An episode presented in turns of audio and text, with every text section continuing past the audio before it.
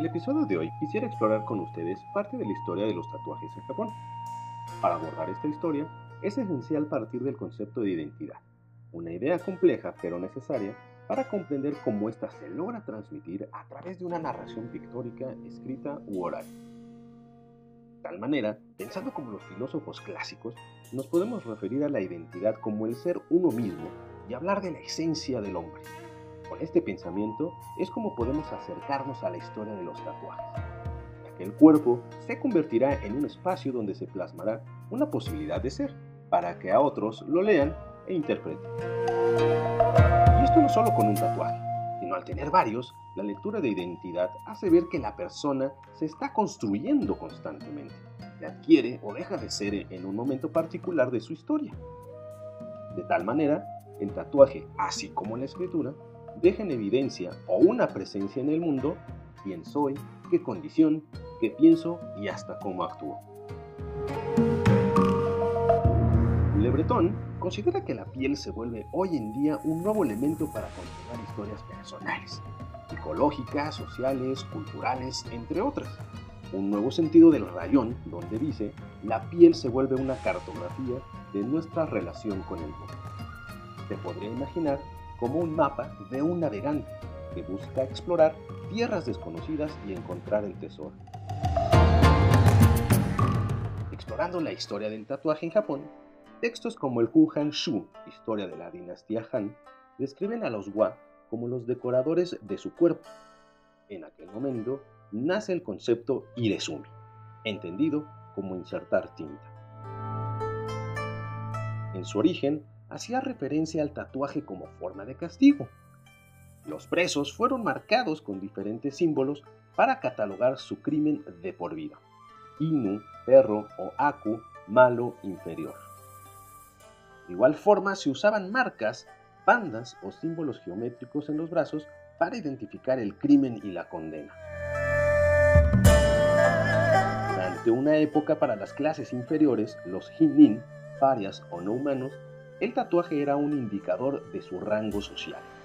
Desconocían a los tatuados, fortaleciendo la referencia de Irezumi como criminal. A partir del octavo shogun del clan Tokugawa, Yoshimune, fue una era que buscó el restablecimiento del control feudal. En aquel momento cayó el desuso del tatuaje como indicador social y del referente Irezumi. Esto debido a que los tatuadores rechazaron el término para separarlo de la disciplina artística. Por lo tanto, comenzaron a llamarse orishi, del verbo horu, tallar o grabar en madera. Explorar también la historia del tatuaje nos remite al ámbito socioemocional, ya que este representa una idea o una evidencia de un estado de ánimo, algo deseable del yo, según Le Breton. De tal manera se puede establecer una conexión también con el concepto de belleza, sumando a la identidad y a las emociones, creando una nueva idea reconocida como Tattoo Beauty, que según Levi Strauss, se erotiza al cuerpo y emergen las motivaciones eróticas propias de las fantasías de la sociedad. El bodysuit japonés, tatuaje de cuerpo entero, tuvo su comienzo basado en el amor. En los barrios de Kyoto y Osaka, las parejas de enamorados empezaron a tatuarse puntos negros por todo el cuerpo, que representaban los dokens o monedas del amor. Práctica que se extendió hasta las clases altas. Y esto fue una tendencia conocida como irebokuro. Un ejemplo, las geishas se tatuaban estos puntos como muestra de compromiso total hacia sus clientes favoritos el tatuaje japonés fue evolucionando durante el periodo Edo y su explosión cultural. En aquella era se produjo un crecimiento de la industria y el comercio. Aumentó la población en los núcleos urbanos y en la capital, la actual Tokio. Surgió una nueva clase urbana, shonin, y por ende una cultura extravagante y refinada a la vez. Hubo presencia de distritos de placer, teatros de kabuki o casas de té que dejaban evidente la mentalidad de fantasía y placeres efímeros. Una influencia directa en la historia del tatuaje en Japón fue Suikoden, una adaptación japonesa de una novela china del siglo XIV, que cuenta las aventuras de 108 héroes de Liang Shan. En aquella historia, muchos de los personajes estaban tatuados para dar sensación de valor, peligro y transgresión. Ejemplo, Shin con nueve dragones fuego, Gokuko, dragones y olas, y Genshogo, leopardo con fuego. Esta historia disparó la demanda y popularidad del tatuaje, y los diseños son referencia estética para todo tatuaje japonés, inclusive hasta la actualidad. Hacia 1885, Edo sufrió uno de los peores terremotos, por lo que un artista de nombre Kano Kasunobu se sirvió de todo lo que había presenciado para dotar al tatuaje japonés un estilo macabro.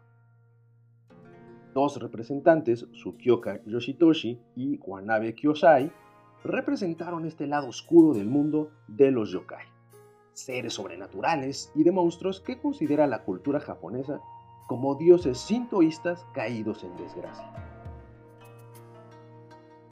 A partir del siglo XIX surgió el Tokyo Nichi Nichi Shimbun en 1882, un documento que, a partir de la evolución artística del tatuaje japonés, es un listado de tatuadores con apodos artísticos seguidos de un sufijo que describía su origen o alguna característica personal que era otorgado por el maestro, Karakusa Gomi. Ismael Canales hace referencia a que el tatuaje es algo que nos encanta, ya sea el verlos por su diseño o tenerlos en la piel con orgullo como un recordatorio a un ser querido, a una emoción, a un ideal que nos representa y nos distingue. Un tatuaje para reafirmar nuestras convicciones. Sin embargo, la historia del tatuaje no ha sido sencilla. Para llegar a tener esta percepción han tenido que pasar siglos y romper estigmas que los acompañaron en diversas épocas.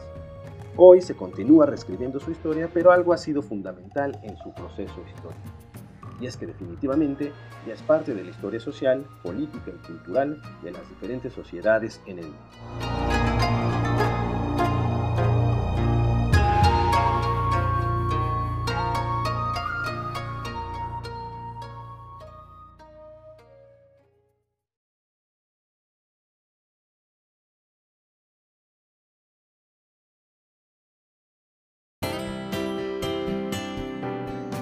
Les agradecemos a todos haber escuchado esta emisión. Esperemos que las siguientes nos puedan seguir acompañando y sigan disfrutando el seguir explorando nuevas historias. Hasta luego.